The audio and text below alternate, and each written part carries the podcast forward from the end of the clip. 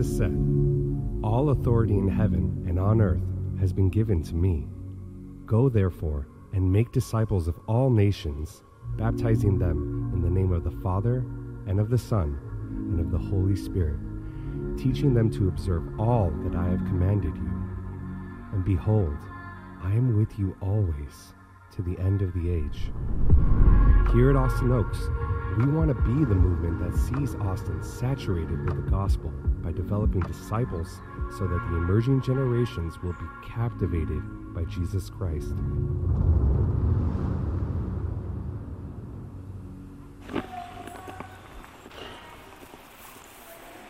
Awesome.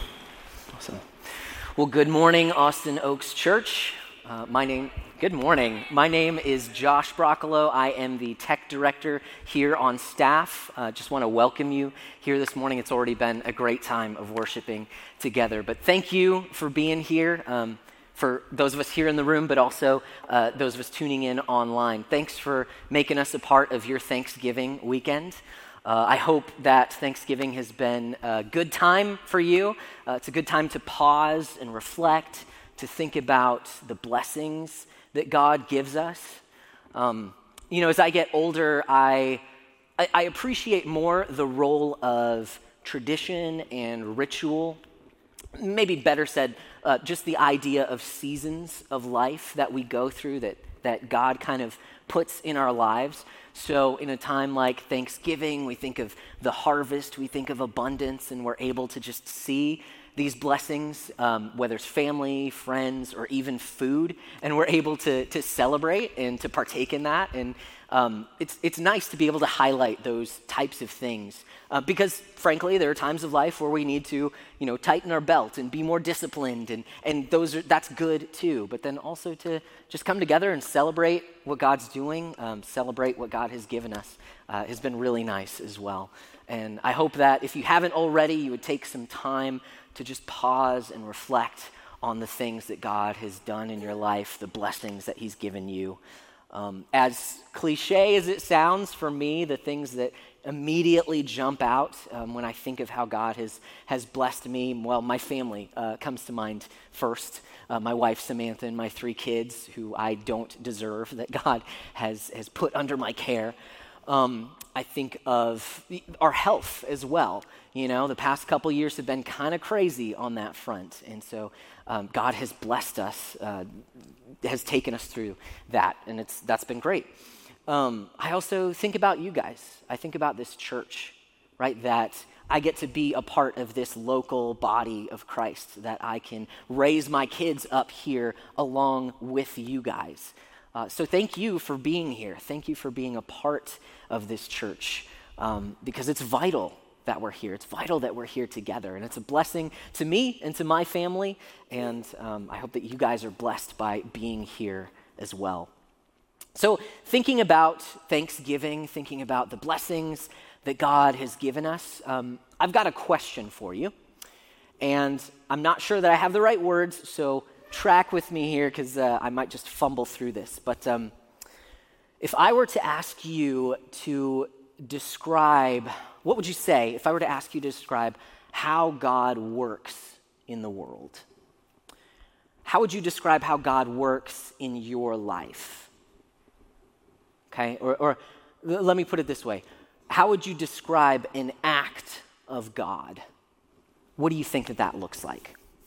And as I was thinking about this question, um, because I'm a nerd, a couple things kind of popped into my head. Uh, the first one is this term, a deus ex machina. Now, that's a Latin term.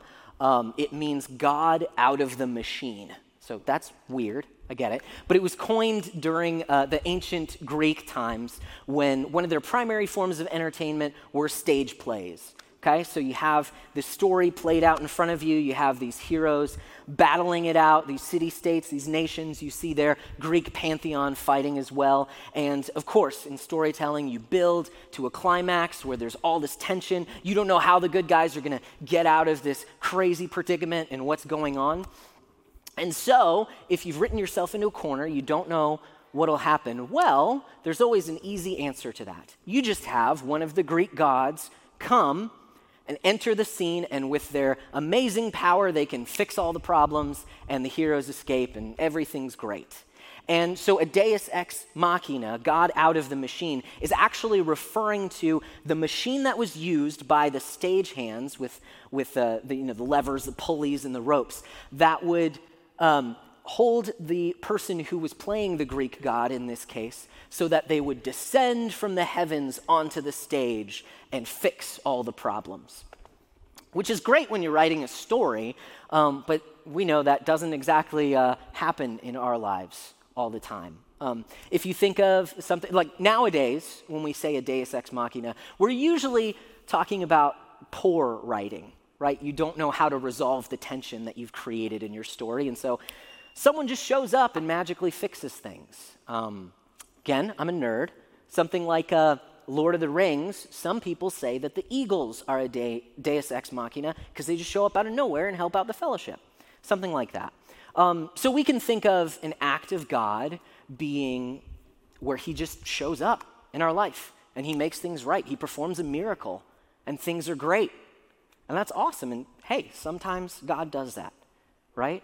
But I think of uh, something else, and maybe you thought of it when I used the term act of God. Something absolutely riveting uh, is insurance, an insurance policy, right? What is an act of God in an insurance policy? Um, well, simply, it just means that it's something that humans couldn't do, an event that we couldn't foresee, that we didn't cause, and so we attribute it to God. But interestingly, um, for insurance, it's not that God shows up and fixes everything. It's actually attributing to God things like uh, forest fire, right? Something that destroys your, your home, your property. Um, it's a tsunami, right? It's a, it's a flood, a hurricane, something like that. And so it's, it's not God showing up and fixing things, it's, it's a calamity, it's a catastrophe, right? It's something that, that just jars you, changes the course of your life, and not always in the best way. So if you see it like that, I mean, if, if that really is an act of God, then how do we reconcile that with what the scripture says? Right? How the Bible talks about God as being abounding in love, slow to anger, right? Full of mercy and grace towards those whom he loves. How do we make sense of that? How do we make sense of what an, an act of God is? Well, last week, if you were here, Pastor Chad got us to the 23rd chapter of the Gospel of Luke. He was talking about, uh, he led us through up until Jesus' crucifixion, where he was on the cross next to two criminals. And so today we're going to look at his last moments. We're going to look at his death uh, and then what comes after that. So let's jump in. We're going to start in Luke 23, uh, verse 44. We're going to read here and then I'm going to pray for us as we begin. So, starting in verse 44, it says, It was now the sixth hour, and there was darkness over the whole land until the ninth hour when the sun's light failed and the curtain of the temple was torn in two. Then Jesus, calling out with a loud voice, says, Father, into your hands I commit my spirit. And having said this, he breathed his last. Now, when the centurion saw what had taken place, he praised God, saying, Certainly, this man was innocent. And all the crowds that had assembled for the spectacle, when they saw what had taken place, returned home beating their breasts. And all his acquaintances, and the women who had followed him from Galilee stood at a distance watching these things. So let's pray. Lord God, I ask that we would see you here this morning as we look at the story, this account of the death of Jesus, and then what comes after that. May we see you in all of this, in what's going on. Speak to us this morning. Help it to change us. In Jesus' name I pray. Amen. Okay, so here we are at the final moments of Jesus' life, right? And something miraculous happens. And it's, again, not that God appears from the clouds and shows up and fixes everything, but the miracle that happens here is that the sun goes dark And you might be reading this, you might say, okay, from six o'clock to nine o'clock in the morning. Like, okay, that's a bit later for the sun to be dark, but on an overcast day like today, that's not too abnormal. Um, but when this was written, the, ways that, the way that um, the Jewish people told time is that the day began with the sunrise, so around 6 a.m. or so. So the sixth hour from then would be noon. And especially if you're counting from sunrise itself, six hours later would be when the sun is directly above you in the sky. And so when it should be the brightest part of the day, for the next three hours, there was darkness. And that darkness was a physical manifestation of something that was happening spiritually. It was a response from the heavens of what was happening to Jesus. Um, there's, there's a worship song that we'll sing sometimes, you might be familiar with it. That in, there's a line in that song that says that the day that Jesus was crucified, it was the darkest day in history. And that's for multiple reasons. Um, spiritually, there was something very dark happening here. The suffering, the pain of Jesus was dark. And physically, it was dark because the sun itself, it says that its light failed. So let's carefully consider what's going on here. Why? What makes this so dark? Um, because I submit to you that this was actually this the death the, the torture of Jesus was the most evil act in all of history. That might sound kind of crazy. We've done a lot of evil things. But the reason I say that above everything else is because Jesus was innocent. He was innocent. Okay? So he had been, he had been tried by the religious leaders, by the political leaders. Uh, he was unjustly condemned for blasphemy, for saying that he was God, and they condemned him to die. And he was innocent of that because he was indeed God who had come to save his people. He was innocent of that charge. And later, when he was brought before the people, the crowds, um, the crowds were given the choice Jesus can go free, or this man Barabbas, this known terrorist, could go free. Your choice. And the crowds cried out, Barabbas, we want Barabbas to go free. So then, when they were asked, What do we do with Jesus? They didn't even say to kill him, they said to crucify him, the worst punishment that could be inflicted on a person. And Jesus was innocent of everything. See, Jesus never once sinned. And that's hard for me to even fathom because I know my own heart, right? When I do things, when I do good things, when I want to do something good, there's always that little bit of me that's patting myself on the back, right? That pride that wells up. All my good deeds are marred by the sin in my heart that wants a piece of that glory. But with Jesus, it was different. Everything that Jesus did was exactly the way that God wanted him to do it. So every word that he spoke was exactly what God wanted him to say. Every action he took was exactly what God wanted him to do. Every thought that he had was exactly the thoughts that God wanted him to have. So if we, we think about this a little bit more, okay, when, when Jesus was speaking and someone would be offended by what he said, or uh, man, you know, Jesus says some harsh things sometimes. Uh, he calls people a brood of vipers or uh, whitewashed tombs. Like, oh, Jesus, maybe you need to, to calm down a little bit. Maybe this isn't the best place to be throwing out insults like that. And when we're offended by those things, it actually it doesn't show that Jesus is wrong because Jesus was perfect. It shows how we are wrong. It shows how our perspective is skewed. It shows how um, our perception of the world is wrong. Because if Jesus was perfect, if he was the absolute perfect standard, and we say, uh, well, no, I don't totally agree with that, there's uh, something there, I, I, I wouldn't do it that way. Insofar as we get off from that standard, we condemn ourselves. We are wrong at our core. So, in all these things, the perfection of Jesus shines through. He was absolutely innocent, right? And he was sentenced to death, to crucifixion. Jesus was unjustly beaten, he was mocked, he was tortured.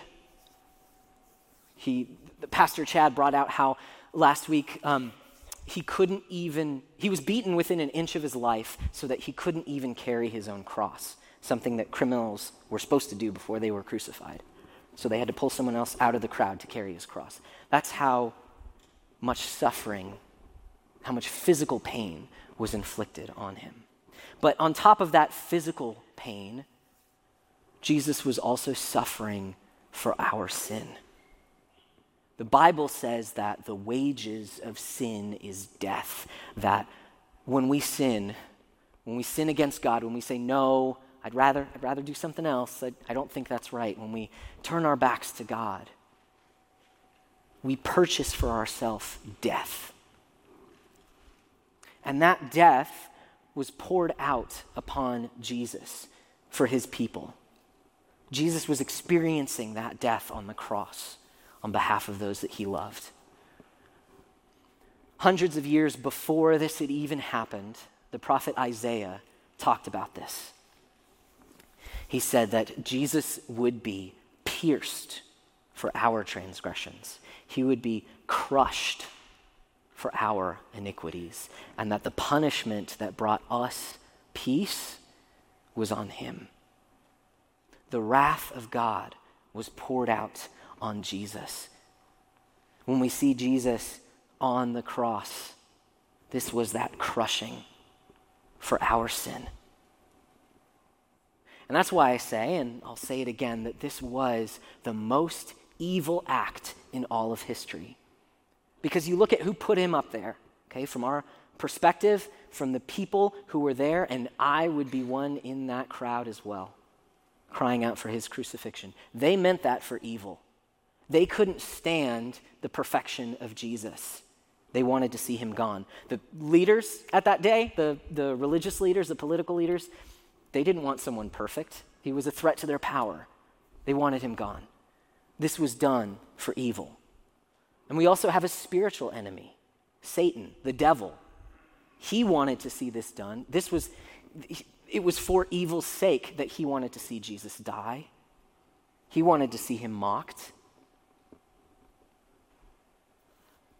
This was done for evil. The only man to live a perfect life before God also had God's wrath poured out on him so that we could be saved. So, if we turn the camera around for a second and we look to Jesus, what, what do we see in this dying man? Um, well, one thing that just screams out at me is that Jesus knows what it's like to suffer. Right? Physically, um, that this should not have happened. Right? He didn't take up his rights and say, No, I'm innocent. He willingly went to the cross. He knows what it's like on a, on a, on a level that I will never experience. He knows what it's like to suffer. physically, it's amazing the amount of suffering that he went through, but also spiritually, as the wrath of God was poured on him for us, right? For our sin. And this is why the sun seemed to, to hide itself from what was happening, why the sky went dark in the middle of the day. Again, I, I like that, that poetic um, way of saying it that this was the darkest day in history. And I can identify with that sometimes. Are, are you suffering? Do you feel alone? Do you feel abandoned, going through pain, and you don't understand why? Jesus understands what you're going through on a deep and profound level, like no one else can. He's experienced it. Not just um, as God, he can say, Oh, I know what suffering is like. But no, he took on a human body and suffered. He knows what it's like. and he can comfort you. I would encourage you, if, that's you this morning, cry out to him, and he will provide you comfort like no one else can. I, um, I think of some of my darkest days, and, uh, and, and I don't consider myself to have lived a very difficult life in general. Um, but like most people, I've gone through some hard things. Um, you know, when, when uh, in, in, the first few years of our marriage, uh, we, we went through some hard times. We had to deal with some issues in our marriage. And I remember the days where I barely ate anything because I was just distraught. I remember uh, lying in bed for hours, you know, maybe sleeping an hour or two a night because I was just so ridden with anxiety of what was going on. Was, that was a dark time. Um, and more recently, within the past couple years, I rejoiced with my wife um, that we were having a child, and just weeks after we found out, um, we miscarried. And uh, that was dark. That was hard. When I was uh, 23 years old, my younger brother, David, was 21. Uh, he was driving home from work, and uh, his car swerved into oncoming traffic. He was hit by a semi truck and died instantly. Um, I remember getting a call from my dad saying, You have to come over. So Sam and I get in the car, and driving over, and I still remember walking through the door. I remember the look on his face. I remember the tone of his voice when he told me what had happened. I remember falling to the ground and, and just sobbing with my family um, in grief and in sorrow over what had happened. And yet, even at my darkest moments, even in those difficult times of pain and questioning, I, I, I can't honestly compare that to what Jesus went through. And okay, it's not always a good idea to compare suffering. Um, and I don't say that to, to sweep my suffering under the rug either, but I say that just to, to see the glory of what Jesus is doing here right? Both physically and both spiritually, the pain and the suffering that he was experiencing. And I can tell you from my experience that he can comfort like no one else can. Um, the Bible says that, that God can give, gives a peace that is um, beyond understanding, that surpasses our understanding. And I know that to be true. It, it doesn't make rational sense sometimes, but he can bring comfort and strength when no one else can. And Luke here in the story, he shows us something amazing, even at the depths of pain and suffering that Jesus was experiencing. See, because looking at Jesus in this state up on the cross, you would think he's weak and he's pitiful, hanging up there for hours and hours. But no, Luke tells us, he gives us this picture of Jesus. As he was dying, what does he do? It says he cries out in a loud voice. You could easily read over that quickly. I know I did the first time I read this until it was pointed out to me. You know, if you know anything about crucifixion, you, you don't die from the, the nails, you actually die from suffocation. So at this point, he should barely be able to muster a single word. And yet Jesus cries out with a loud voice Father, into your hands I commit my spirit. He's saying, God, I know that you are judge over all. You have seen my life. You know I am innocent, and you will vindicate me. Not only that, but Jesus here is claiming victory. In his final moments, in his moments of death, he is claiming victory over his enemies with a loud, triumphant voice. And how do I know that? Well, Jesus here, yes, he, he, he says these wonderful words. He is also quoting a psalm. So, back in these days, um, before cassette tapes or CDs or Spotify or b- before recorded music, um, different cultures would have songbooks, right? It would be literally the, the songs of my people, right? And so for the Israelites, for the Jewish people, they had the Psalms in the Old Testament. So when someone quotes from a psalm, that would put that song in your head. Okay, he, he's saying something more than just those words. He's referencing an entire song. Okay, so, so what was this song that Jesus was referencing? It's from Psalm 31. We're going to start in verse 5, where Jesus starts. It says, Into your hand I commit my spirit. You have redeemed me, O Lord, faithful God.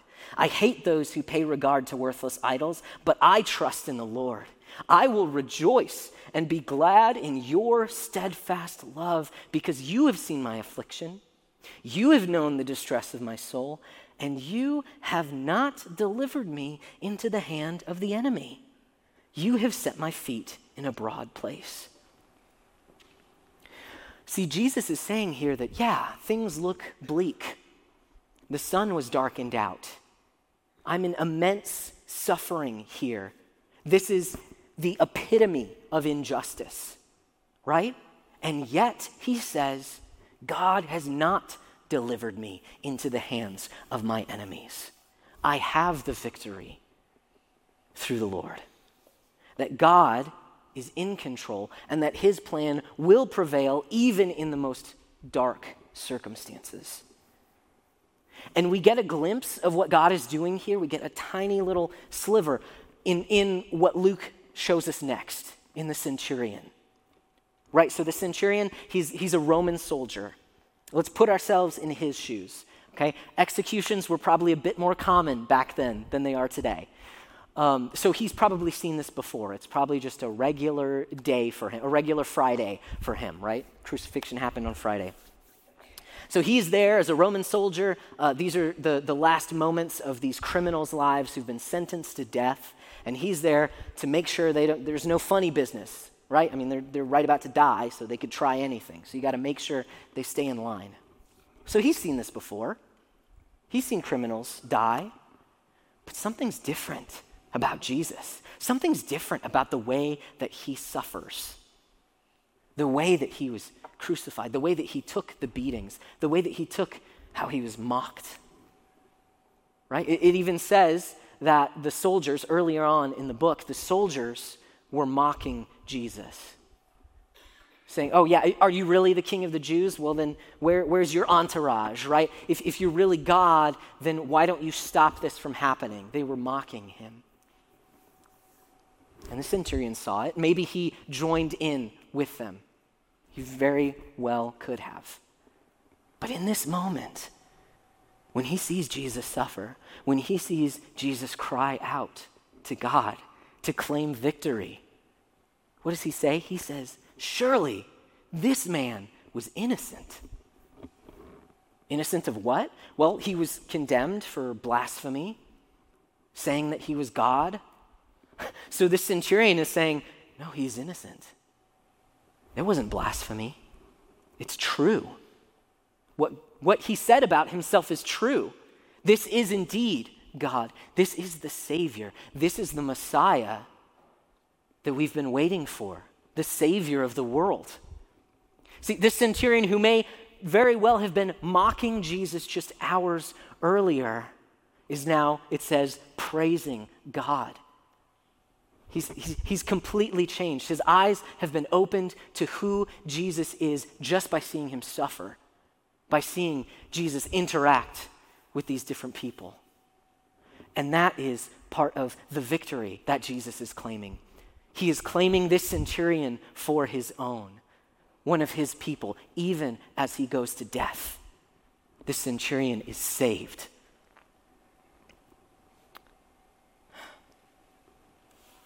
And it, I, I have to ask is this what you think of when you think of an act of God? Do, do you think of suffering like this? I, I know that's not the first thing that pops into my head. But see how God works through even the, the worst circumstances, how He's actually revealing salvation. He's revealing his love and his goodness, even from something as painful, as dark, as evil as the death of Christ. I doubt that the uh, disciples thought that God was working, that that was an act of God. Right? It says that they were, they were uh, watching from afar. They didn't even want to be close to what was happening. They didn't recognize God's victory in that moment, in the death of Christ. And, um, you know, how many times has that happened to me? When I'm going through hardship, when I'm going through pain and suffering.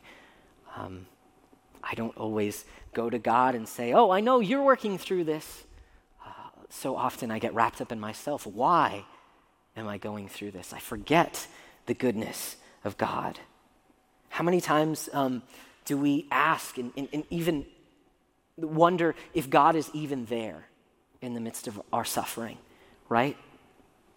How can He be working through something like this, through something so painful? How can He be good if He's letting me go through this? Well, sometimes God's victory looks different than what we expect.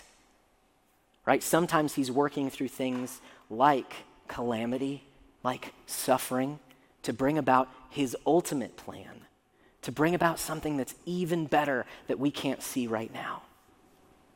And, and frankly, sometimes we won't even see it in this life. I think about my experiences. Okay, I, I, think about those dark times, um, the issues that I was having in my marriage early on. And I, I can say confidently today that I see how God has used that. I see that through that difficulty, He has grown both me and Samantha closer together. We share a greater bond because we've walked through that, because we've been tested and we've gone through the fire. And that's great. But my child dying in the womb, my brother dying at 21, I, I don't know why those have happened. I don't know what God is doing in the midst of those things.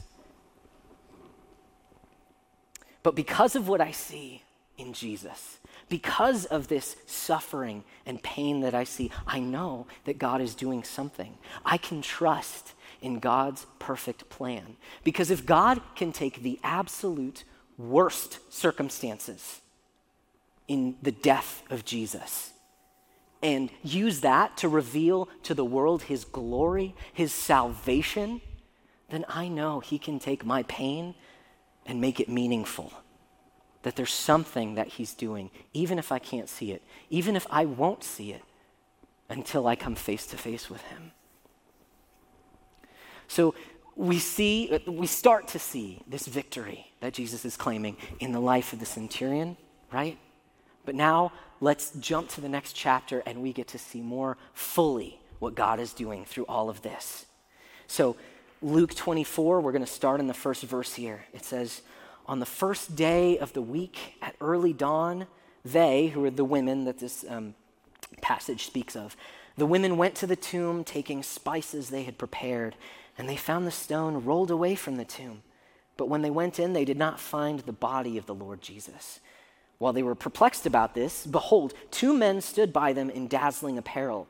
And as they were frightened and bowed their faces to the ground, the men said to them, Why do you seek the living among the dead?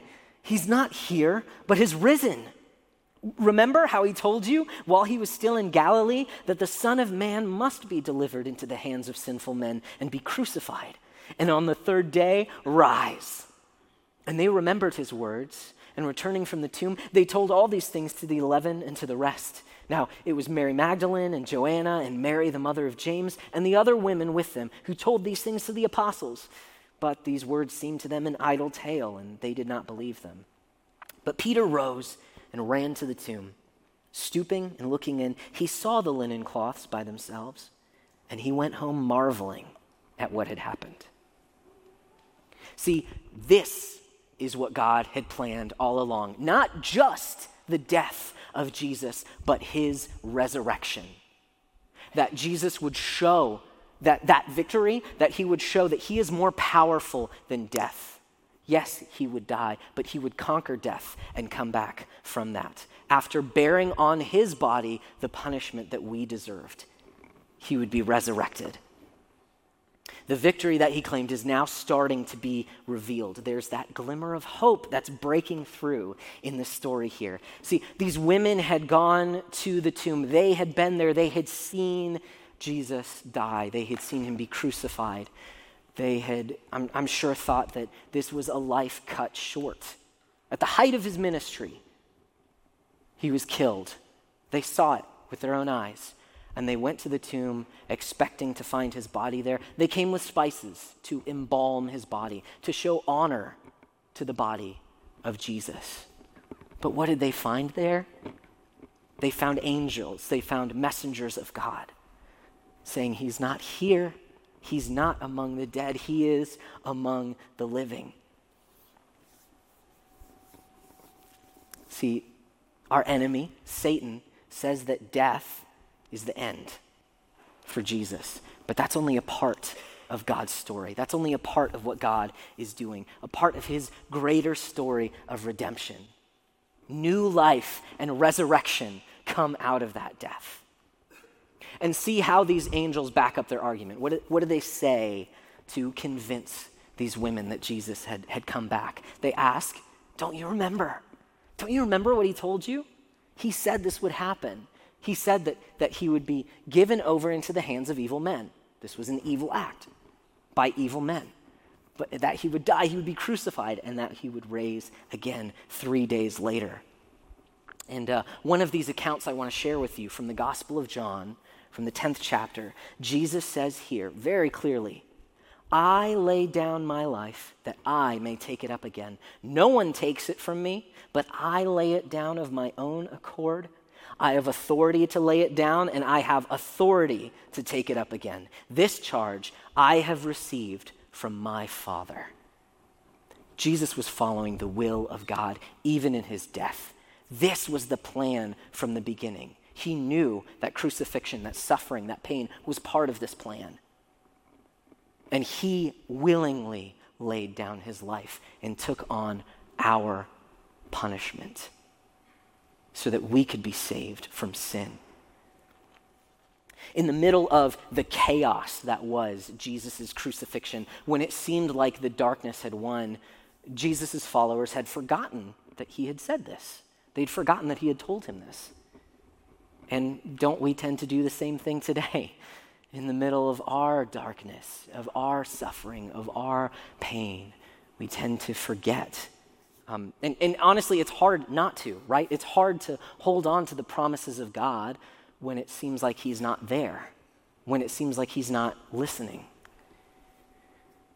But not only was He listening, He was bringing about something so much greater than these disciples could have known. Right? They saw Jesus as, the, as this Savior, as this Messiah, as the Son of God.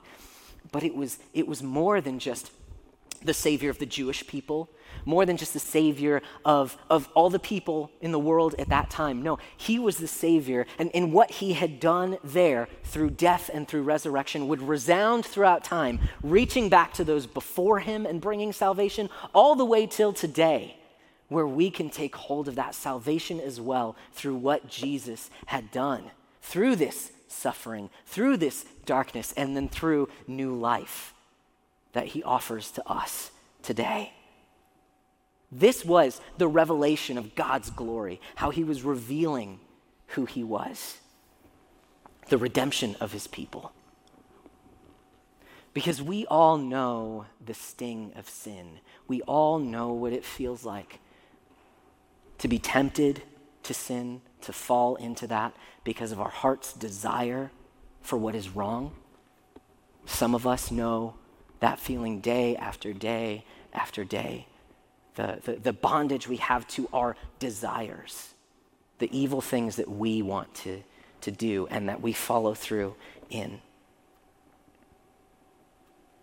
I mean, let, let me just ask you are you always who you ought to be? Do you have any regrets? Are you now who you want to be? I mean, we, we recognize our sinful hearts right?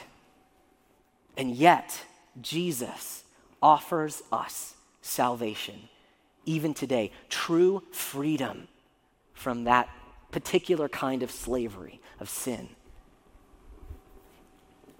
through what Jesus has done, through his death, his burial, and his resurrection. Christ is king over all, and he shares that victory over sin and death with those who acknowledge him as Savior and as Lord. And this was the plan from the beginning. This is what Jesus knew would happen. He knew that that was his mission to save his people from their sins. He knew it would include suffering and pain and darkness.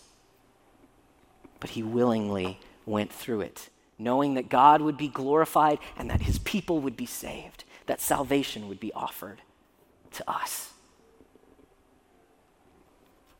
This is the glory that can only come about through God's plan. I couldn't think up something like this. No, I, have if I could make up my own life, it would be way easier than that, right? But this is God's plan.